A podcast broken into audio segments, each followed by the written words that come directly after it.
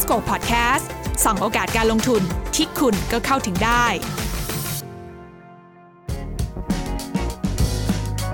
มาทำความรู้จักกับเมยทวนเตียนพิง บริษัทเทคดาวรุ่งของจีน เจ้ายุทธจักรที่เอาชนะคู่แข่งกว่า 6,000 ราย จนกลายเป็นไลฟ์สไตล์แอปพลิเคชันเบอร์หนึ่งของโลก Invesco Podcast วันนี้จะชวนทุกท่านมาส่องโอกาสการลงทุนที่คุณก็เข้าถึงได้กันค่ะ สวัสดีค่ะทีน่าสุพัฒกิจเจตทวีกิจค่ะ ครับผมบอลภาคภูมิสิริหงส์ทองครับ วันนี้จะชวนทุกคนเนี่ยนะคะมาทำความรู้จักกับเมยทวนเตียนพิงกัน พี่บอลเคยได้ยินบริษัทนี้ไหมคะ จริง ๆ บริษัทนี้เนี่ยไม่เคยได้ยินมาก่อนเลยนะ รู้จักครั้งแรกเนี่ยตอนที่ไปอ่านหนังสือของไคฟูรีค่ะนะครับเขาเป็น Venture Capital ที่เมืองจีนเนี่ยแล้วเขาเล่าประวัติของโฟลเดอร์อืมหวังซิงเนี่ยคือแบบว่ามันหูมันสนุกมากก็รู้สึกว่าจำได้ว่าเหมยตวนแล้วมามาหาข้อมูลทีหลัง ก็รู้สึกว่าเฮ้ยมันก็เป็นคล้าย ๆ กับ วงในบวกกับ Grab Food ประมาณนี้ใช่เนอะค่ะหลักๆของมัน แต่ว่า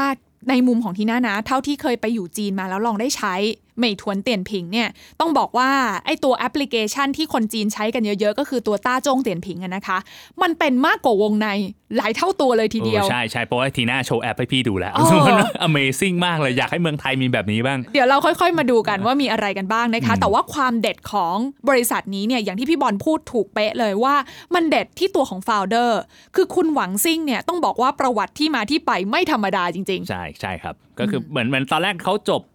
เอ่อนี่เราคุยกันนะแชร์ค่ะกันนะอย่างเขาจบที่ชิงหัวใช่ไหมแล้วก็ด้าน Engineering Computer Science แล้วก็ไปต่อที่อเมริกานะครับอ่าแล้วก็สุดท้ายเนี่ยเรียนไม่จบๆอ้อนะเป็น drop out นะฮะกลับมาทำสตาร์ทอัพซะก่อน ด้วยอารมณ์ที่ว่าตอนนั้นน่ะโอ้โหไม่รู้ปีหน้าคงไม่ทันละมั้ง มันมีแอปหนึ่งชื่อ Friendster ค่ะดังมากก่อนเออที่จะมียุค Facebook เนี่ยปี 2003 ประมาณเนี้ยที่อเมริกาใช่ไหมใช่ใช่แล้วก็แบบเนี่ยหวังซิ่งเขาบอกเนี่ยอยากมาทำ Friendster ในเมืองจีน นะครับอืมไปทำเสร็จแล้วก็แบบมี engineer กัน3 4คนมาอ่าทำเสร็จสุดท้ายไม่ work อ๋อเพราะว่าแบบหน้าตาน่าเกลียดมาก คือเออแบบว่าเออเว็บไซต์แบบเขาใช้คำว่า ugly อะก็คือค่ะเหมือนกับว่าแบบดูแล้วคนไม่น่าใช้คนไม่อยากจะใช้นะครับอืมเขาก็เลยหวังซิ่งก็เลยพัฒนาตัวเองขึ้นอีกขั้นหนึ่งค่ะกลายเป็นมนุษย์ก๊อปปี้อ่าไปก๊อปวงอะไรต่อในวงการเขาจะเรียกหวังซิ่งว่า the cloner มคือเขาไปก๊อป Facebook ค่ะ ใช่ไหม Facebook เอ่อคือก๊อปอะช่วงนั้นน่ะเหมือนหวังซิ่งเนี่ยเขาใช้อีเมลของเขาที่เอ่อเดลาแวร์เนี่ยเข้าไปสมัคร Facebook ช่วงแรก ๆ มันต้องเป็นแบบคนในมหาลัยเท่านั้นถึงค่ะเข้าไปใช้ได้อ่าแล้วก็ไปก๊อปมาทั้งรุ่นเลยนะครับอ่ามัมันชื่ออะไรนะทีน่าอันนั้นเสี่ยวเน่ค่ะใช่ไหมคือหน้าตาเหมือน Facebook เลยอืม เออนะแต่แต่เปลี่ยนชื่อเป็นภาษาจีนว่าเสี่ยวเน่ใช่นะคะ แต่ทีนี้เนี่ยเสี่ยวเน่ก็ไม่ได้ประสบความสำเร็จเท่าที่ควรในเวลานั้น คือก็ต้องย้อนกลับไปว่าช่วงเวลานั้นเนี่ยคนจีนที่ไปเรียนอเมริกา เขาจะรู้สึกว่า โอ้โห อเมริกามันกำลังเปลี่ยนผ่านเยอะมากมันมีเทคโนโลยีมันมีโซเชียลมีเดียนู่นนี่นั่น เขารู้สึกว่า มันน่าจะมาทำที่จีนได้ เพราะฉะนั้นแล้วเนี่ยพวกที่มีศักยภาพเขาจะลองทันทีเลย นี่คือเนเจอร์ของคนจีนเนาะก็ลองพัฒนาไป พออันแรกเนี่ยเสี่ยวเน่เนี่ยนะคะ ตอนนั้นเนี่ยเขาบอกว่าเขาไปขอเงินเรี่ยไรจากครอบครัวแล้วก็เพื่อนๆ ในการสร้างเว็บเนี้ยประมาณ 8 0 0แสนหยวน อืม8 0 0แสนหยวนก็เยอะเหมือนกัแต่นแต่เนาะว่าจริงๆจริง ๆ จะว่าไม่ success ก็ไม่ถูกนะอืมเพราะว่าทำมา 2 ปีเนี่ยเท่าที่พี่อ่านมาเหมือนกับปัญหาจริงๆอะเขาอาจจะ finance ไม่ทันค่ะคือด้วยความที่เขาไม่ได้มีประสบการณ์เขาไม่รู้เฮ้ยการจะทำสตาร์ทอัพแบบนี้ให้มันโตเร็วๆ มันต้องใช้เงินเยอะเออสุดท้ายเนี่ยเขาขายตัวนี้ไป 2 ล้านเหรียญโอ้โหก็ก็ถือว่ากำไร ใช่แล้วก็เปลี่ยนเป็นเหรินเหริน ใช่ไหมอ่าอ่าแล้วอีกตัวหนึ่งก็เหมือนเป็น Facebook อ่าแล้วตัวเนี้ยกลายเป็น IPO นะครับอ่าตอนมูลค่า peak peak เนี่ยอยู่ประมาณ 6 billion US ไอ้เหรินเหรินเนี่ยนะแต่จากว่า2ล้านเหรียญแต่ตอนนี้ disclaim นิดนึงว่ามันหายไปแล้วนะเอ่อยังยังอยู่ยัง list อยู่แต่แบบมูลค่าแทบจะแบบไม่เหลือซากแล้วนะครับไม่เหลือความ50 ล้านเหรียญเลยอะไรประมาณเนี้ยคำว่าหายไปก็คือหายไปจากคนจีนแล้วเพราะเออคนจีนก็ไม่ได้ใช้ไม่มีเหรินเหรินไม่สนใจใช่ขนาดนั้นแล้วอะไรเงี้ยก็ย้ายมาใช้บน WeChat แต่มันมันแบบโหคงเศร้าเนอะเป็นหวังซิ่งหูยขายไป2ล้านเหรียญอีกเออสักแบบไม่กี่ปีกลายเป็นแบบ6,000ล้านเหรียญอะไรอย่างเงี้ยไม่แต่เขาไม่ยอมแพ้ค่ะ เพราะว่านั่นคือปี 2003 ที่เขาทำเสี่ยวเน่ตัว Copy Facebook เนาะตอนนั้นเนี่ยจริงๆ แล้วเขาเรียนปริญญาเอกอยู่ที่เดลาแวร์ใช่แต่เขาบอกว่าไม่เอาละเขาเห็นโอกาสเขาลาออกมาไม่เอาด็อกเตอร์ก็ได้ มาทำตัวของไอเสี่ยวเน่เนี่ยแล้วสุดท้ายก็คือขายไปอย่างที่พี่บอลบอกพอมาปี 2007 ไม่เข็ดเขาก็มาทำใหม่ อีกหนึ่งแอปพลิเคชันที่เขา Copy มาคือ Twitter อ๋อรอบนี้เนี่ยมา สร้าง Twitter เมืองจีนเวอร์ชันฟั่นโฝ ก็ถือว่าอยากจะให้คนจีนเนี่ยมีวิธีการใช้การสื่อสารแบบ short message เนาะก็เลยทำตัวฟั่นโฝขึ้นมา แต่ว่าสุดท้ายเนี่ยก็ทำได้แค่ 2 ปีเท่านั้นเองก็ไปปิดตัวลงในปี 2009 เพราะว่าคือต้องบอกว่าการส่ง Twitter มันคือการส่งข่าวเนาะเหมือนคุณทรัมป์ในปัจจุบันนะคะอยากทวีตอะไรก็ทวีตเอาใช่อะไรอย่างเงี้ยแต่ว่ารัฐบาลจีนน่ะเขาค่อนข้างควบคุม การแสดงออกในเรื่องของทัศนคติต่างๆ กับเรื่องของข่าวสาร เพราะฉะนั้นแล้วเนี่ยมันก็ค่อนข้างล้มเหลวเนาะแล้วก็ค่อนข้างวุ่นวายพอสมควรในการที่จะมาบริหารจัดการตรงนี้นะคะ เพราะฉะนั้นแล้วเขาก็เลยบอกว่าไม่เอาละอะไรพวกเนี้ยดูจัดการลำบากเหลือเกิน ปี 2010 ค่ะ เขาก็เลยมาก่อตั้งเว็บไซต์ใหม่ที่ชื่อว่าเมถวน ซึ่งอันเนี้ยตอนแรกเมถวนเวอร์ชันแรกเนี่ยเขาได้ไอเดียมาจากกรุ๊ปปอง ใช่ ก็คือเป็นเป็นเขาเรียกว่า group discount อืม purchase ใช่ไหมก็คือแบบซื้อกันเยอะๆ ได้ส่วนลดเยอะๆค่ะนะครับ ซึ่งมันมันโหดมากเลยนะ ช่วงนั้นเนี่ยถ้าย้อนกลับไปเนี่ย Groupon ดังมากโอ้คือแบบเป็นเป็นเขาเรียกว่าเป็น tech สตาร์ทอัพที่แบบ hot ที่สุดในโลกเลยค่ะช่วงนั้นอืมนะครับแล้วก็แบบกลายเป็นว่าคู่แข่งก็เลยเยอะใช่เข้ามาเรื่อยคือเขาบอกว่าธุรกิจนี้เนี่ย คือคนจีนเห็นเยอะ แล้วก็รู้สึกว่าเฮ้ยมันน่าจะเกิดได้แน่ๆเลย เพราะว่าคนจีนก็เป็นประเภทว่าเอ่อเพื่อนมีก็ต้องมีบ้างอ่าอยากซื้ออะไรอยากซื้อด้วยกัน แล้วพอซื้อเป็นดีลที่มันถูกเนี่ยก็คิดว่ามันมีโอกาสทางๆมันธุเหรมาะกิจกับจริตคนจีนเนอะใช่ไหมอะใช่เออเรื่องมันเลยใช่มันเลยเติบโตได้ดี ถูกแต่ประเด็นก็คือว่าก็ยังไม่ประสบความสำเร็จอยู่ดีนะคะเพราะว่าตอนนั้นเนี่ยนอกจากคู่แข่งเยอะแล้วเนี่ยก็ยังมีการแย่งตัวพนักงานเนาะแล้วก็มีการปล่อยข่าวลือทำลายคู่แข่งคนจีนนี่ใช้ทุกวิถีทางสู้กันจริงๆโหดมากนะครับใช่ลองอ่านดูเออแล้วก็มีการเรื่องของแบบหลอกลวงผู้บริโภคดีลนี้ไม่อ่าเกิดขึ้นจริงจ่ายตังค์ไปแล้วโอ้ยเยอะแยะมากมายนะคะ ดังนั้นแล้วเนี่ยหวังเขาก็เลยบอกว่า อืมงั้นไม่น่า work ละเขาไม่ชอบทำอะไรยุ่งยากค่ะพี่บอลเขาก็เลยลองมาศึกษาอีกหนึ่งธุรกิจ แต่รอบเนี้ยเขาระมัดระวังตัวมากขึ้น เพราะว่าเขามีประสบการณ์จากความล้มเหลวมาหลายรอบแล้วนะคะ รอบนี้เนี่ยเขาไป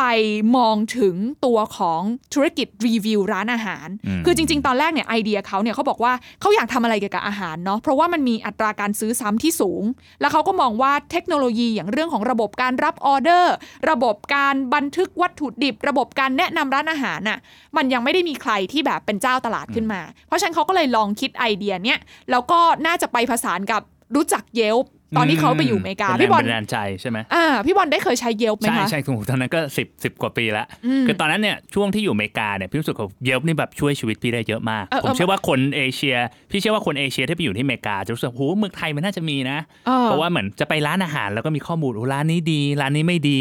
ใช่ไหมไปตัดผมไปอ่าซ่อมรถทุกอย่างมันมีข้อมูลหมดเลยงั้นแสดงว่าเป็นี่รีวิคือวงในในบ้านเราเลยถูกปะใช่ แต่ว่าวงในวันนี้ก็อาจจะ ใกล้เคียงแล้วหรืออาจจะล้ำหน้าไปแล้ว เพราะว่าเทคโนโลยีแลนด์สเคปมันเปลี่ยนไปใช่ไหมครับอืมวงในเดี๋ยวนี้มันก็ไปลิงก์กับพวกโอ้อูเบอร์ไอ้ไลแมนใช่ไหมหรือค่ะว่าแบบไอ้พวก Delivery ที่มันสามารถแบบสั่งของมาสั่งกินได้เลยอะไรเงี้ยอืมแต่ว่าที่วันนั้นเนี่ยเยล มันก็ยังเป็นแค่รีวิวร้านอาหารค่ะรีวิวพวกเนี้ยแต่ว่าวันนี้ก็ยังเป็นอย่างนั้นอยู่นะเออผ่านมาแล้ว 10 กว่าปีมันก็ยังเป็นเหมือนเดิมนะยังไม่มีวัก่กาอรนเปลี่เปิยดนเข้าไปแปลงดูในเว็บโอ้โหมันทำไมมันยังโบราณขนาดนี้นะมันยังไม่เปลี่ยนไปอ่าฮะซึ่งก็ต้องบอกนะคะว่าจริง ๆ แล้วเนี่ยไอเดียธุรกิจที่เอ่อหวังซิ่งเอามาทำเนี่ยนะคะไอตัวเรื่องของรีวิวร้านอาหาร เป็นเหมือนระบบเซอร์วิสให้ร้านอาหารเนี่ยนะคะ ในช่วงเวลานั้นของจีนนะพี่บอลมีคนมีไอเดียนี้เหมือนกันเนี่ยเป็นพันๆรายเลยโอ้โหนะคะ มีตัวเลขที่ถ้าคุณไคฟูรีก็ได้เขียนถึงเนาะตอนนั้นเนี่ยประมาณ 6,000 รายใช่ที่มีไอเดียนี้เหมือนกัน แต่เหลือรอดออกมาเนี่ยไม่กี่ราย เมทวนถือเป็นหนึ่งในนั้นใช่จริงๆมันเหมือนกับพอสู้กันต้องย้อนย้อนกลับไปก่อนว่าเฮ้ยธุรกิจเนี้มันเป็นธุรกิจที่ทำไม่ยากอืมใช่ไหมแล้วก็แบบหาคนมารีวิวรีวิวเอ่อแล้วก็พยายามทำให้มันเกิดข้อมูลสร้าง Data เยอะๆนะครับอ่าแล้วสมัยนั้นอะสตาร์ทอัพคุดจีนก็จะเป็นความรู้สึกว่าเป็นคนชอบการเป็นผู้ประกอบการอยู่แล้วอืมใช่ไหมอืมแล้วพอมันไอ entry barrier to entry มันต่ำเนี่ยก็เข้ามาทำกันเยอะ มันก็อ่าเลยแข่งขันกันเลือดสาดใช่ค่ะ ซึ่งก็ต้องบอกว่านี่เป็นคุณสมบัติพิเศษของคุณหวังซิ่งนะอ่าก็อย่างที่บอกว่าอะไรที่ทำให้เขาเนี่ยเติบโตได้เร็ว และกลายมาเป็นไลฟ์สไตล์แอปพลิเคชันอันดับหนึ่งของโลกในทุกวันนี้ ก็ต้องย้อนมองกลับไปในช่วงเวลาที่เขาแข่งขันกันสูงๆเนี่ย ณ เวลานั้นเนี่ยเขาแข่งขันกัน 6,000 ราย เขาโดนมาสารพัดวิธีแล้ว กว่าเขาจะออกมายืนหนึ่งในตองอูได้นะคะ เพราะฉะนั้นแล้วเนี่ยมันไม่แปลกเลยที่เราจะเห็นเขาปรับตัวได้ตลอดเวลา และมีไอเดียดีๆ ที่จะพุ่งทะยานไปข้างหน้าตลอดเวลานะคะอะแต่ว่าถ้าย้อนย้อนกลับไปดูเนี่ยจริงๆก่อนจะเป็นผู้นำเนี่ยวันเนี้ยถ้าดูภาพการแข่งขันนะมันจะเหลือแค่ 2 เจ้าแล้วค่ะใช่ไหมก็เลยเหมือนทวนเตียนผิงกับอืมตัวเออร์เหลอเมอร์ค่ะของอาลีบาบา แต่ว่าก่อนหน้าเนี้ยมันยังมีหลาย ๆ รายอยู่ใช่ไหมใช่สามถึงใช่สี่ราย 5 รายเนี่ยอืมแล้วมันเกิดการควบรวมกันค่ะ เป็นยังไงนะทีน่าเล่าให้ฟังหน่อยต้องย้อนกลับไปตอนนั้นว่ามันก็มีดราม่าเกิดขึ้นค่ะ คือพอตัวของเมยถวนเนี่ยมันเริ่มประสบความสำเร็จอย่างที่บอกว่าเขายืนหนึ่งในตองอูได้เนาะตอนนั้นเนี่ยก็มีตัวของเมยถวนกับเตียนผิง เตียนผิงเนี่ยก็เป็นอีกค่ายหนึ่งแต่ว่าทำธุรกิจคล้ายๆ กัน เรียกว่าเป็นเบอร์หนึ่งและเบอร์สองของในอุตสาหกรรม แต่เขามาคุยกันแล้วเขาบอกว่า เอ้ย ถ้าเราแข่งกันแบบเนี้ยไม่ไหวแล้วมั้ง เรามาร่วมกันดีกว่านะคะ ก็เลยเกิดการ merge กันขึ้นมาอืมควบรวมกันเข้ามา แต่ว่าตัวเมยถวนเองเนี่ยจริงๆ แล้วตอนแรกเขามี backup นะ backup ของเขาเนี่ยคืออาลีบาบาอ่าคือแจ็คหม่าเนี่ยเห็นว่า โอ้โห ไอเดียและการทำของอาหวังซิ่งเนี่ยมันน่าจะไปได้ เพราะอย่างนี้พี่บอลต้องย้อนกลับไปว่าหวังซิ่งเนี่ยเขาเป็นคนที่ใช้โมเดลว่าอยากให้คนใช้ฟรีก่อนอืมให้ให้ติดใจอ๋อถูกจริตแจ็คหม่าเออเพราะถูกแจ็คหม่าจริตต้องสไตล์นี้ ใช่อ่าแล้วพอสร้าง user ได้เยอะๆ แล้วดูแนวทางมันเติบโตได้แจ็คหม่าก็บอกว่าเฮ้ยธุรกิจนี้น่าสนใจขอเข้ามาลงทุนด้วย พอลงทุนไปด้วยสักระยะหนึ่งเนี่ย mindset การทำธุรกิจเริ่มไม่ตรงกันนะคะสไตล์แจ็คหม่าก็คืออยากจะขอเข้ามามีส่วนร่วมไปด้วยซะทุกสิ่งนะคะ แล้วก็พยายามอยากจะ transform ตัวเมยถวน ให้กลายเป็นส่วนหนึ่งของอาลีบาบาให้ได้อืมแต่หวังซิ่งเนาะเขาก็ผ่านมากี่สมรภูมิแล้วล่ะเขาก็ไม่อยากที่จะไปเป็นเมืองขึ้นของใครถ้าว่ากันอย่างนี้ เพราะฉะนั้นแล้วเนี่ยเขาก็เลยออกมาหาญกล้าค่ะ ออกมาพูดถึงแจ็คหม่าในที่สาธารณะว่าแนวทางการทำธุรกิจของเขาไม่ตรงกันแล้ว เป็นแจ็คหม่ายังเป็นผู้ถือหุ้นอยู่ในขณะที่แจ็คหม่ายังเป็นผู้ถือหุ้น investor ถูกต้องเพราะฉะนั้นแล้วแจ็คหม่าก็เลยรู้สึกไม่พอใจอย่างมากนะคะ ในเวลานั้นประกอบกับว่าเขาก็ไปมีดีลที่จะไป merge กับเตียนผิงในเวลานั้นนะคะ ก็กลายเป็นว่าเตียนผิงตอนนั้นเนี่ย back โดย Tencent นะคะก็ก็กันพอดีอริกันพอดีก็อย่างที่บอกนะคะว่าส่วนใหญ่แล้วเนี่ยสตาร์ทอัพในจีนเนี่ยเขาจะไม่ ถือครองโดยอาลีบาบาและเทนเซ n พร้อมกันอืมเข้าใจเหมือนครับเสือสองตัวจะอยู่ถ้ำเดียวกันไม่ได้ก็คือถ้ามีอาลีบาบาก็จะไม่มี Tencent ใช่ใช่ค่ะไหมเพราะฉะนั้นแล้วเนี่ยเขาก็เลยตอนนั้นเนี่ยพอสุดท้ายเนี่ยเขาควบรวมกันได้เนี่ยนะคะเทนเซ n ก็เลยมาเป็นหนึ่งในผู้ร่วมลงทุนกับเมยถวนเตียนผิงนะคะ ซึ่งก็ต้องบอกว่าพอเทนเซ n เข้ามาเนี่ยภาพเปลี่ยนเลยนะ ทางด้านของหวังซิ่งเนี่ย อ๋อดูเลิฟเทนเซ n มากเลยใช่ใช่บอกว่าแบบเออเทนเซ n เนี่ยนะคะ เหมือนมีสิ่งที่เป็นจิ๊กซอว์ที่หายไปไม่ขแต่อจงเมริยงถวนๆเทนเซนเนี่ยต้องต้องยอมรับนะเทนเซนเขาจะไม่ค่อยยุ่งกับใครนะหมายถึงเวลาเขาถืออย่าง JD.com อะไรเงี้ยเขาให้ JD รันไป แล้วตัวนั้นก็เหมือนแบบกึ่งกึ่งๆเป็น passive strategic investor อะไรเงี้ยนะแต่ค่ะสังเกตเอ่อแจ็คหมาจะเป็นคน involve ค่อนข้างเยอะกับกับ investment ที่เขาลงไป ถูกต้อง เพราะฉะนั้นแล้วแหละ นั่นแหละคือจุด ตัดขาดสำคัญเลยอืมของหวังซิ่งกับของหวังซิ่งกับอาลีบาบานะคะอืมและนั่นก็ถือเป็นจุดกำเนิดของศัตรูตัวฉกาจที่น่ากลัวที่สุดอ๋อแจ็คหมาก็เลยบอกว่าไม่ลงก็ได้ และเดี๋ยวจะทำให้รู้ว่าโอ้โหเขาก็ทำเองได้เหมือนกันแค้มากเลยนะมีก็มีความแค้นฝังหุ่นแล้วก็แบบจะมาสู้กันใหม่ เหมือนดูละครเลยนะเออเออนะแต่สนุกดีค่ะอืมและหลังจากนั้นก็เลยกลายเป็นเขาเรียกว่าหมี่ถวนเตียนผิงเนี่ยกับเออร์ละเมอร์ก็เลยกลายเป็นคู่แข่ง เบอร์สำคัญกันในการรุกตลาดนะคะไลฟ์สไตล์แอปพลิเคชันนะอืมจริง ๆ แล้วอาลีบาบาค่ะพี่บอลนอกจากตัวของเออร์ละเมอร์ที่เขาเอามาใช้เออร์ละเมอร์คือจริง ๆ มันเป็นบริการส่งอาหารมากกว่า เป็น feed เรื่องของของของการส่งอาหารเนาะแต่ว่าเขามีโคเปโคเปเนี่ยจะคล้าย ๆ กับตัวเตียนผิง ที่เป็นเหมือนแบบรีวิวไลฟ์สไตล์อะไรแบบเนี้ยแต่ว่ามันก็จะทุกอย่างมันก็จะอยู่บน backbone เดียวกัน แล้วก็ส่วนใหญ่ก็จะฝังอยู่ในตัวของ Alipay ซึ่งมันก็เป็นอืม wallet สำคัญที่คนใช้เยอะนะเพราะฉะนั้นแล้วจุดแข็งจุดอ่อนของทั้งสองอันเนี้ยมันก็มีต่างกันพอสมควรนะคะ แต่ว่าตัวของเหมยถวนเตียนผิงเนี่ย พอมี back ดีละ Tencent มา back แล้วนะคะ เขาก็ลุยตลาดอย่างต่อเนื่อง จนปัจจุบันเนี่ยถามว่าเหมยถวนเตียนผิงชนะแล้วหรือยัง ก็ต้องบอกว่า คู่ขี้พอสมควรนะคะ แต่ Market Share เรื่องของ Food Delivery เนี่ยตัวของเมยถวนเตียนผิงเนี่ยยังเป็นอันดับหนึ่งอยู่ โดยใช่เขาใช้ชื่อ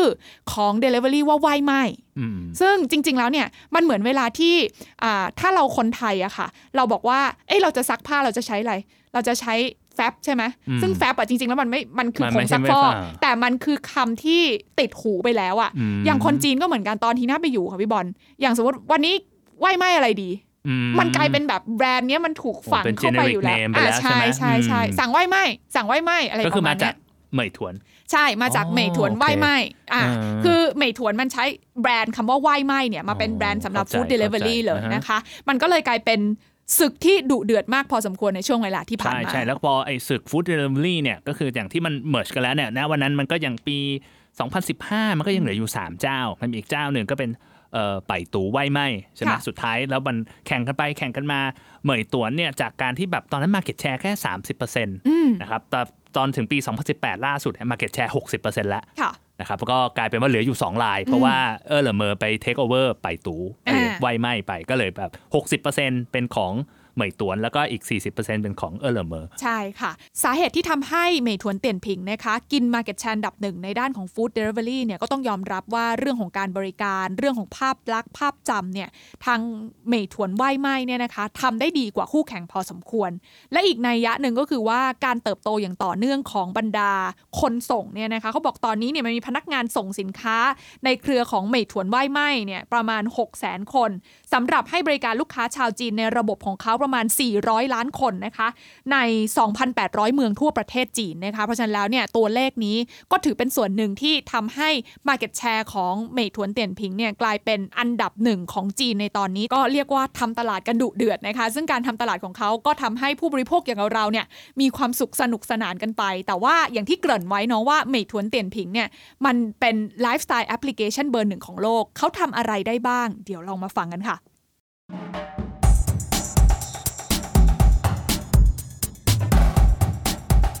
ามทีหน้าก่อนแล้วกันว่าเฮ้ยเหมยถวนเตียนพิงแอปเนี่ยมันมันทำอะไรได้บ้างอะครับ จริง ๆ แล้วถ้ามองเป็นแอปพลิเคชันนะคะ คนจีนจะใช้เยอะๆ คือตัวต้าจงเตียนผิง ซึ่งมันก็ own โดยเหมยถวนเตียนผิงเนี่ยแหละ ต้าจงเตียนผิงจะอารมณ์เหมือนวงในบ้านเราอะค่ะ ก็คือมีการรีวิวทุกสิ่งในโลกนี้ที่เป็นเรื่องของไลฟ์สไตล์เช่น อาหารร้านอาหารเนี่ยมีแน่นอนนะเหมือนอย่างที่พี่บอลเข้าใจ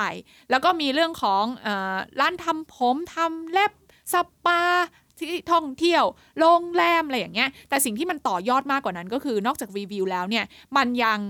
ให้เชื่อมต่อไปยัง transaction ได้เลย ก็คือสมมุติว่าทีน่าบอกว่าทีน่าอ่านรีวิวสปาที่นี่แล้วอยากจะไปขอจองเลยได้ไหม ก็จองได้โอ้ไฮเทคมากนะเออมันก็จะลิงก์ไปที่หลังบ้านของสปาร้านนั้นนะคะอืมและที่สำคัญเนี่ยไอ้การที่มันจองได้เนี่ยแหละ มันก็เลยเล่นโปรโมชั่นได้อืมอย่างเช่นเวลา off-peak ถ้าสปาร้านนี้บอกว่าวันธรรมดา ไม่ค่อยมีคนมาช่วงเที่ยงๆบ่ายๆลดราคา แล้วเราไปได้เราก็จองช่วงเวลานั้นนะคะอืมก็ได้ราคาพิเศษ ถูกต้องใช่ไหรวมไปถึงตัวของร้านอาหารเนี่ยก็จองได้แบบนี้เหมือนกัน แล้วก็มีการเล่นโปรโมชั่นเป็นเซตอะไรแบบนี้ รวมไปถึงเราสามารถเอ่อเขาเรียกว่าอะไรนะอานอกจากจะจองแล้วเนี่ยเราก็สามารถสั่งกลับบ้าน สั่งอืม Delivery ได้ เพราะว่ามันก็มีตัว Service Delivery ที่อย่างที่บอกไงว่ามันคือไหว้ไหม้plug-in เข้าไปในนั้นเหมือนกันนะคะ แล้วก็นอกจากนั้นเนี่ย มันก็ไม่ได้มีแค่ในจีนนะ คือมัน service คนจีน คนจีนไปไหนจะมีต้าจ้งเตียนผิงติดมือตลอดเวลาอืมเพราะฉะนั้นแล้วเนี่ยถ้าพี่บอลเห็นนักท่องเที่ยวจีนมาบ้านเราอะ่ะเขาก็เปิดต้าจ้งเตียนผิง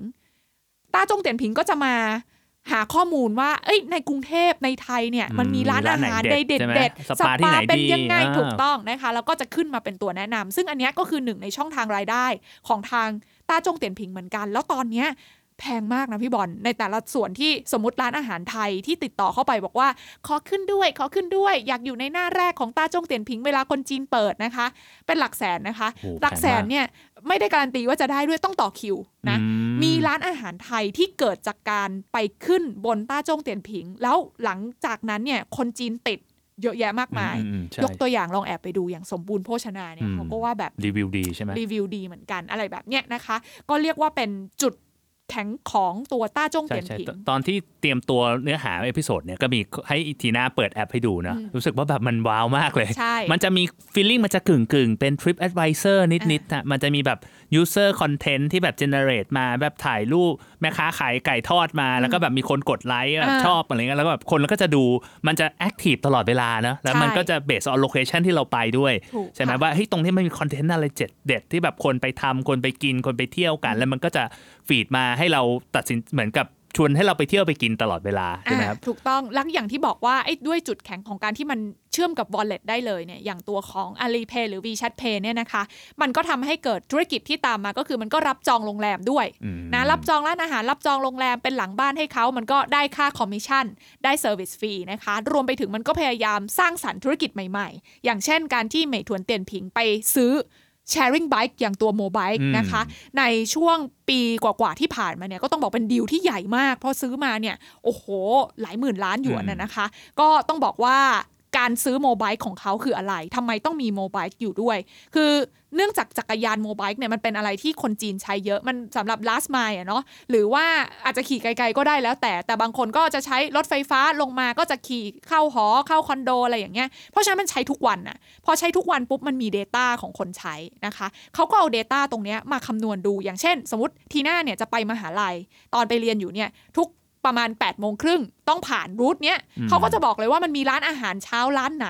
ที่มีอาหารที่ทีน่าชอบ มันก็จะยิงบอกเลยว่าตอนนี้มีคูปองนี้ใช้ไหมทีน่าในเวลานี้เลยนะ ไปใช้ได้เลยเห็นปะมันเป็นการดึง traffic อืมใช่การแชร์ Data แล้วเอา traffic มาสร้าง volume ให้กับร้านอาหาร เพราะฉะนั้นมัน ecosystem มันจะครบ loop มากจขึ้นริง ๆ มันก็จะคล้ายๆกับหุ้นหลาย ๆ ตัวที่เราคุยกันไปเนอะอย่างพวก Luckin Coffee หรือค่ะไหตี่เลาที่แบบมันใช้แบบ geography เรื่อง location เรื่องของใช่ Data การใช้เงินการเดินทางมาเป็นทำแบบ Big Data อันใหญ่ๆ ที่แบบสร้างโปรโมชั่นที่แบบ special สำหรับเรามากๆถูกนะครับต้องค่ะ แล้วนอกจากนั้นก็ยังมีเรียกรถด้วยเหมือนเรียก Grab บ้านเราอะค่ะเหมยถวนก็ทำเหมือนกันชื่อเหมยถวนตาเชอนะคะ นั่นหมายความว่าถ้าพี่อ่านรีวิวร้านไหนแล้วพี่อยากจะไปอะอืมพี่เรียกรถได้ก็เลยเลยเออก็มารับเลย ถูกต้องมันก็จะปักหมุดไปที่นั่นโดยอัตโนมัติ แล้วก็ยังมีธุรกิจดั้งเดิมของเขาก็คือทำซอฟต์แวร์หลังบ้านให้กับบรรดา ร้านอาหารต่างๆ ในการบริหารจัดการ Inventory บ้างอ่า accounting บ้างนะคะเออเดี๋ยวพี่แนะนำตัว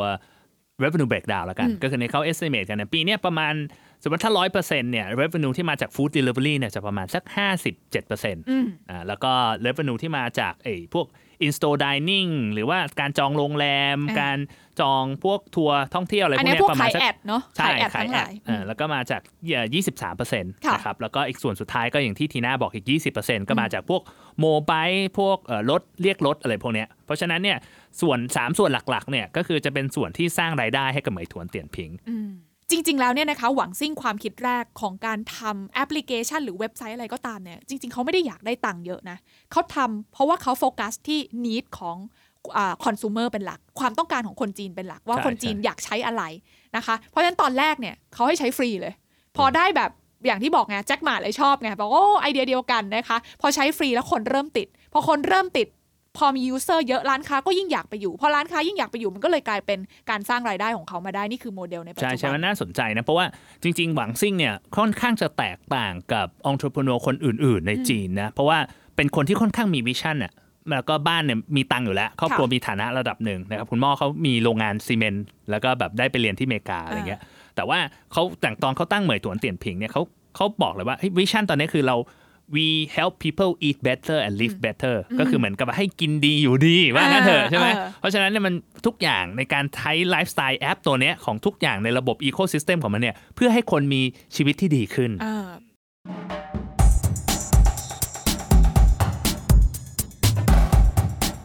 ความยิ่งใหญ่ของเมทวนเตียนผิงเนี่ยนะคะ ถ้าเรามองในมุมของนักลงทุนกันบ้าง มันจะเป็นยังไง ความยิ่งใหญ่นี้มันสะท้อนออกมา ในแง่มุมของตัวเลขแล้วก็มูลค่าของกิจการนี้มิติไหนบ้างคะพี่บอลหุ้นของเหมยถวนเตียนพิงเนี่ยถ้ามองในมุม investor เขาเรียกว่าเป็นหุ้น marketplace นะครับซึ่งหุ้น marketplace เนี่ยเวลาเขาจะวิเคราะห์มูลค่าเนี่ยเขาจะดูกันที่ GMV หรือ GTV นะครับ GMV ก็คือ gross merchandise value หรือ gross transaction value ก็คือ มูลค่าการซื้อขายที่ผ่านตัวระบบทั้งหมดนะครับ ซึ่งของเหมยถวนเท่าไหร่รู้ไหมครับทีน่าเท่าไหร่คะเยอะมาก 2.2 ล้านล้านโอ้ใหญ่กว่า Market Cap อีกนะครับใหญ่มากคนจีนกินอะไรกันเยอะขนาดนั้นนะนี่มันโครงการไม่กลับโปรเจกต์ในเออบ้านเรานะสองเนี่ยจุดสองล้านล้านนะเยอะมากนะครับอ่าแล้วก็แต่ว่าเราก็ต้องไปดูว่าไอ้สองจุดสองล้านล้านเนี่ย เหมยถวนเนี่ยสามารถ capture value ได้เท่าไหร่นะครับ ซึ่งในเนี่ยเขาจะเรียกว่า take rate ค่ะก็คือเหมือนกับว่าอ่าโอเค เราซื้อขายกัน 2 ล้านล้านก็จริง แต่ว่าตัวเหมยถวนเนี่ยสามารถ take ได้กี่เปอร์เซ็นต์ คือเอามาเป็นรายได้ของเขาได้กี่ใช่เปอร์เซ็นต์เป็นรายได้กี่เปอร์เซ็นต์นะครับ ซึ่ง take rate นั่นก็คือคิดง่ายๆ คือว่าเอารายได้หารด้วยไอ้ตัว GTV เนี่ยว่าเป็นกี่เปอร์เซ็นต์นะครับ ซึ่งไอ้ตัว revenue ของเหมยถวนเนี่ยมันจะประมาณสัก 2 0 0 0 0 7 0,000 ล้านนะครับของปีที่แล้วนะค่ะแต่ว่าปีนี้มันก็โตโตระเบิดเลยอะโตอ่า50%นะครับ เมยถวนเนี่ยถ้าคิดเป็นเทคเรทเนี่ยมันก็จะประมาณสัก ปี 2017เนี่ยสัก 9% 2018 ก็สัก 12%ค่ะแต่ปีเนี้ยไตรมาส 2 เริ่มเยอะแล้ว ก็คือเป็น 14%โอ้โหซึ่งเป็นไตรมาสที่ทำเขาสามารถทำกำไรได้จาก Food Delivery อืมเพราะฉะนั้นแล้วน่าสนใจนะคะ อย่างที่บอกว่าการแข่งขันของ Food Delivery ที่จีนเนี่ย ก่อนหน้านี้อาจจะดุมากนะ ทั้งเออร์เลเมอร์ในค่ายของอาลีบาบาที่ลงมาแข่งด้วยเนี่ย แต่อย่างที่บอกไปนะคะว่าส่วนของผู้บริโภคเองเนี่ยก็ เขเขาเรียกว่าอะไรอะติดในแบรนด์ของไหว้ไหม้พอสมควร คือไหว้ไหม้คือยี่ห้อของเหมยถวนเตียนผิงเนี่ยนะคะ ก็เลยทำให้การรักษา Market Share อันดับหนึ่งเนี่ยมันยังคงอยู่ได้อย่างต่อเนื่องไม่คือประเด็นคือแจ็คหม่าลองแล้วไม่ work แจ็คหม่าพยายามจะแย่ง market share แล้วนะครับอ่าอย่างช่วงปีที่ผ่านมา 2018 เนี่ยบอกว่าจริง ๆ ส่วนลดที่เออร์เลอเมอร์ให้เยอะมากนะครับอืมเหมือนยอม sacrifice ตัวเองอะเพื่อจะดึงลูกค้าจากเหมยถวนกลับเข้าไปนะครับแต่ว่าในความเป็นจริงเนี่ย ของพวกนั้นมันใช้บ่อยมากเออถูกอย่างที่ทีน่าพูดว่าวันหนึ่งใช้3-4รอบ คนคนจีนเขาไม่เปิดมาแล้วมานั่งเช็ค 2 แอปอะมันเสียเวลา ใช่ แล้วมันเป็นความเคยชินด้วยค่ะ คือทั้งทั้งๆที่รู้นะว่าเออร์เลอเมออาจจะมีส่วนลดเยอะกว่า แต่ว่าเราเปิดไหวไหม้อยู่ หรือเราเปิดต้าจ้งเตียนผิงดูรีวิว ด้วยความชินของ pattern หน้าจอแล้วอะไรเงี้ยเราก็อยากจะกดสั่งไหวไหม้มันก็ไดเ c กไปเลยใช่มันสะดวกกว่า มันสะดวกกว่าใช่อะไรอย่างเงี้ยเพราะฉะนั้นนี่คือสิ่งที่สิ่งที่แบบ แล้วคนจีนน่ะยึดติดอยู่กับ การสั่งอะไรอยู่ในแอปพลิเคชันเดิมๆ มันก็เลยกลายเป็นเป้าหมายของเขาว่าเออเขาก็พยายามที่จะทำให้ user อยู่ในแอปเขานานที่สุดเท่าที่จะเป็นไปได้ ใช่ใช่อันนี้คือเหตุผลที่ทำไมจีนถึงมี super app อ่านะซึ่งอันนี้ถูเคยเคยเคยคุยกับทีน่าเหมือนกันว่ามัน philosophy ไม่เหมือนกับทางตะวันตกนะครับแต่ตะวันตกเนี่ยมันจะแยกกันนะครับ ใครใช้ Facebook เนี่ย พอจะส่งเมสเซจก็มี Messenger อีกแอปหนึ่งใช่ไหมในเหมยตัวนี้มันทำได้แบบประมาณ 20 แอปรวมกันอยู่ในนั้นนะใช่เออมันใช่ Amazing มากนะครับอ๋อแล้วประเด็นก็คือว่าการใช้ซ้ำเกิดขึ้นเยอะนะคะ มันกลายเป็นหนึ่งในชีวิตประจำวันไปแล้วอะอย่างที่พี่บอลบอกว่าคนหนึ่งอันนี้ที่น่าสังเกตจากเซี่ยงไฮ้นะคะ ที่น่าไปอยู่เซี่ยงไฮ้มาเนี่ยวันหนึ่งเนี่ยทั้งเพื่อนคนจีนทั้งทีน่าเองที่สังเกตตัวเองเนี่ยนะคะ ใช้เฉลี่ยเฉลี่ยอย่างน้อยๆ เลยนะ เอาอย่างน้อยๆเลยนะ ต้องแบบ สองครั้งอะคือข้าวมื้อหนึ่งแล้วก็ชานมหรือไม่ก็แบบกาแฟอะไรอย่างเงี้ยอืมที่ที่สั่งมา แล้วมันเร็วมากทำไมถึงเราถึงชอบสั่งไหว้ไหม้ทั้งๆที่แบบ เราก็ไปกินที่ร้านก็ได้ สาเหตุแรกก็คือว่าบางทีมันถูกกว่า ด้วยการที่มันซับซิไดซ์มีคูปองมีโปรโมชั่น ตอนนี้มันไม่ต้องซับซิไดซ์ด้วยซ้ำแต่ร้านเนี่ยมันก็อยากจะมาขายผ่านออนไลน์เพราะว่าต้นทุนร้านมันก็ถูกลง ไม่ต้องมานั่งล้างชงล้างชาม จ้างเด็กมาเสิร์ฟเราแอร์ก็ไม่ต้องเสียอะไรอย่างเงี้ยนะคะ ส่วนอันที่สองก็คือ มันสะดวกสบายที่ว่าสั่งปุ๊บรอไม่นานเลยพี่บอล คือถ้าสมมติว่าร้านอยู่ใกล้ 20-30 นาทียังไงเราก็ได้กิน แล้วยังร้อนๆอยู่ด้วยนะคะเพราะฉะนั้นแล้วเนี่ยมันก็เลยกลายเป็นการเสพติดว่า เออเราก็ไหว้ไหม้กันตลอดเวลา ใช่ เพราะมันเป็นอย่างนี้เนี่ยอย่างที่ย้อนกลับไปประเด็นที่พี่บอกก่อนหน้านี้ว่าเออเหลอเมอพยายามจะเทคมาเก็ตแชร์แล้วนะ แต่ royalty มันสูงกว่าที่คิดอืมพอมันทำไม่ได้เนี่ยสิ่งที่เกิดขึ้นคืออะไร ตอนนี้มันเหลือ 2 เจ้าไงค่ะจาก 6,000 รายมันเหลือ 2 รายอืม คำถามมันก็คือว่าเอ๊ะเราจะแข่งกันทำไมอ่าถูกนะครับธุรกิจเนี่ยจริงๆ ถ้าถ้านับในสภาพการแข่งขันที่แบบยัง competitive อยู่นะ มันเหมือนกับการเขาเรียกว่าไงดี เหมือนกับการเหยียบคันเร่งอะค่ะว่ายิ่งเราให้เขาใช้ฟรีเท่าไหร่อืมใช่ไหมคนมันก็ยิ่งมากขึ้นมากขึ้น ให้ประโยชน์มากกว่าที่เรารับมาจากลูกค้านะครับเหมือนขับรถแข่งกันนะครับค่ะที่ผ่านมาเนี่ยเหมือนหูหกพันคนขับรถแข่งกันเหยียบสปีดเต็มที่อ่าพอมันเหยียบคันเร่งเต็มมันก็เปลืองน้ำมันอ่า มันก็จะไม่ค่อยกำไรอ่านนะครับเพราะมันก็สะท้อนไปที่ไอตัว take rate ที่ต่ำหมายความว่าหู transaction เยอะมากเลยเราเก็บแค่8% 9%อย่างเงี้ย แต่พอมันถึงจุดหนึ่งอ้าวเฮ้ยมองซ้ายมองขวา 6,000ลายเหลืออยู่ 2 คนเออเฮ้ยเราจะแข่งกันทำไมอ่านนะอาจจะจริงๆ หวังซิ่งอาจจะโทรไปบอกแจ็คมาเออเราพอๆเถอะเนอะเราจะได้กำไรทั้งคู่ะรไม่ต้องย่าเหยียบมิดขนาดเอนั้นอไม่ต้องเหยียบมิดขนาดนี้ก็จะได้ได้ไม่ต้องเปลืองการเบิร์นเอเงินอด้วยแล้วแบบพอทำไปก็ไม่กำไรแย่งแย่งลูกค้าผมไม่ได้อยู่ดีนะค่ะอย่าอย่าสู้กันเลยเออออะไรอย่างเงี้ยสุดท้ายมาตอนนี้มันก็เริ่มเห็นแล้วว่า มันทั้งคู่เริ่มมีการผ่อนคันเร่งดูนะครับเทคเรทก็เพิ่มขึ้นสามารถเก็บเกี่ยวรายได้ เก็บเกี่ยวผลประโยชน์จากทราน s ซ c t ชันที่มันผ่านแอปเนี่ยได้มากขึ้นเอออันนี้น่าสนใจ พี่บอลเปรียบเทียบได้เห็นภาพมากนะคะ นั่นคือมิติของการแข่งขัน แต่ว่ามิติของการเติบโตบ้างล่ะ ถ้าเราถามว่าโอเค ตอนเนี้ยมันกำจัดคู่แข่งได้ละ แล้วเป็นเบอร์หนึ่งในอุตสาหกรรมนี้ไปละนะคะ แต่ว่าหลังจากนี้มันจะโตต่อได้ยังไง มุมมองพี่บอลมองยังไงคือจริงๆอันนี้มันก็น่าสนใจนะว่าตลาดฟู้ดเดลิเวอรี่มันจะโตได้แค่ไหนนะครับจริงๆเอ่อ data ของเหมยถวนเนี่ยไม่มีไว้ แต่ว่าถ้าดูของไอ้ delivery hero เนี่ยเขาก็มี estimate ตลาดเนี่ยมันก็จะแบบ ตลาดฟู้ดเดลิเวอรี่เนี่ยมันก็จะประมาณสัก 10%ของตลาด total เอ่อ food ก็คือร้านอาหารที่แบบขายพวกเนี้ยก็ประมาณสัก 10%น่าจะเป็น delivery ได้ ซึ่งมันก็ดูสมเหตุสมผลนะ เพราะว่าอย่าลืมว่ามันยังมีการบริโภคเนี่ยจริงๆ มันทันใจบางทีคนหิวก็อยากจะกินเลยใช่ไหมการที่จะแบบ delivery ได้เนี่ยมันก็อาจจะต้อง 10%มันก็ดูสมเหตุสมผล ไม่รู้เหมือนกันอีกสัก 10-20 ปี ตลาดมันจะเปลี่ยนไปก็ได้ว่า คนสั่ง delivery มากกว่ากินข้าวที่ร้านนะครับ แต่ว่าณวันนี้สมมติถ้ามอง 10%เนี่ยที่เมืองจีนก็ใกล้เคียงแล้วค่ะใช่ไหมเหมือนตัวเลขที่ทีน่าเก็บมาก็จะใกล้อ่าเคียงกันว่าตลาดเมืองจีนเนี่ยตอนนี้ฟู้ดเดลิเวอรี่ประมาณ 10%แล้วค่ะเมืองไทยไม่มีตัวเลขนะ แต่ผมคิดว่ามันยังไกลกับจุดนั้นอยู่เยอะเหมือนกันอืมนะครับพอพอตอนเนี้ยพอตลาดมันดูเหมือนเต็มๆเนี่ยมันจะสะท้อนให้เห็นเลยว่า ถ้าเราไปดูตัวเลขการเติบโตอะครับของเหมยถวนเนี่ยจะเริ่มเห็นแล้วว่าเอ้ยยอดขายเนี่ยมันเติบโตลดลงอืม คือมันยังโตอยู่นะ แต่มันโตในอัตราเร่งที่ลดลงนะครับ ถ้าเราไปดูอย่างยอดขายปี 2018 เนี่ย โต 90 กว่าเปอร์เซ็นต์นะครับ แต่ว่าไตรมาส2เนี่ยมันเริ่มเห็นละโตแค่ 50เปอร์เซ็นต์ค่ะนะครับไอตัว G GTV เนี่ยมันก็โตในสัดส่วนที่น้อยลงเช่นกันนะครับอืมมันจะเริ่มเห็นแล้วว่าเฮ้ยพอมันโตน้อยลงจาก 100%เป็น 50%เหลือ 30 กว่าเปอร์เซ็นต์เนี่ยมันจะเริ่มเห็นเฮ้ยหรือมันเต็มแล้ว เพราะมันอยู่ 2 เจ้าแล้วเนาะคือถ้ามันโตได้เนี่ยคือมันกลายเป็น market แล้วอะ คือเหมยถวน 60%ของ market ถูกไหมเพราะฉะนั้นเนี่ยการเติบโตของเหมยถวนมันก็ต้องขึ้นอยู่กับการเติบโตของ market อืมนี่คือเหตุผลที่ทำไมเหมยถวนต้องไปเทคโอเวอร์ในอ่าธุรกิจที่มันไม่เกี่ยวกันเท่าไหร่ เพื่อจะขยายฐานลูกค้าขยายการเข้าถึงลูกค้าให้มันอยู่ในชีวิตประจำวันของเรามากขึ้นเขาได้ได้ capture value ได้มากขึ้นอ่าต้องพัฒนาอีโค y ิสเต็มให้มันครบลูปมากยิ่งขึ้นนั่นเอง หรืออาจจะเข้าสร้างอีโค y ิสเต็มใหม่ขึ้นมาเลยอืมใช่ไหมอืมพอทำอย่างเงี้ยมันก็ทำให้เขาสามารถ capture value ได้มากขึ้น มีโอกาสเติบโตใหม่ ๆสำหรับธุรกิจ ซึ่งถ้าเราเอาข้อมูลทั้งหมดนี้มาประมวลรวมกันนะคะพี่บอลว่าโอเคละตอนนี้มันเป็นเบอร์หนึ่งแล้วนะคะ แล้วก็โอกาสการเติบโตถามว่า มันจะโตได้ปรูดปาร์ตเหมือนในอดีตไหมมันก็อาจจะไม่ได้สามารถโตได้เร็ว แล้วก็แรงเหมือนอย่างนั้นแหละ แต่ถามว่ามันไปได้เรื่อยๆไหมด้วยพฤติกรรมของผู้บริโภคที่เปลี่ยนไปเนาะมันก็ยังทำให้บริษัทที่มีการพัฒนาในเรื่องของการตอบโจทย์ไลฟ์สไตล์เนี่ยดูน่าสนใจอยู่ดี ถ้าในมุมของนักลงทุนเอง เราจะมีวิธีประเมินมูลค่าของกิจการลักษณะเนี่ยยังไงได้บ้างคะ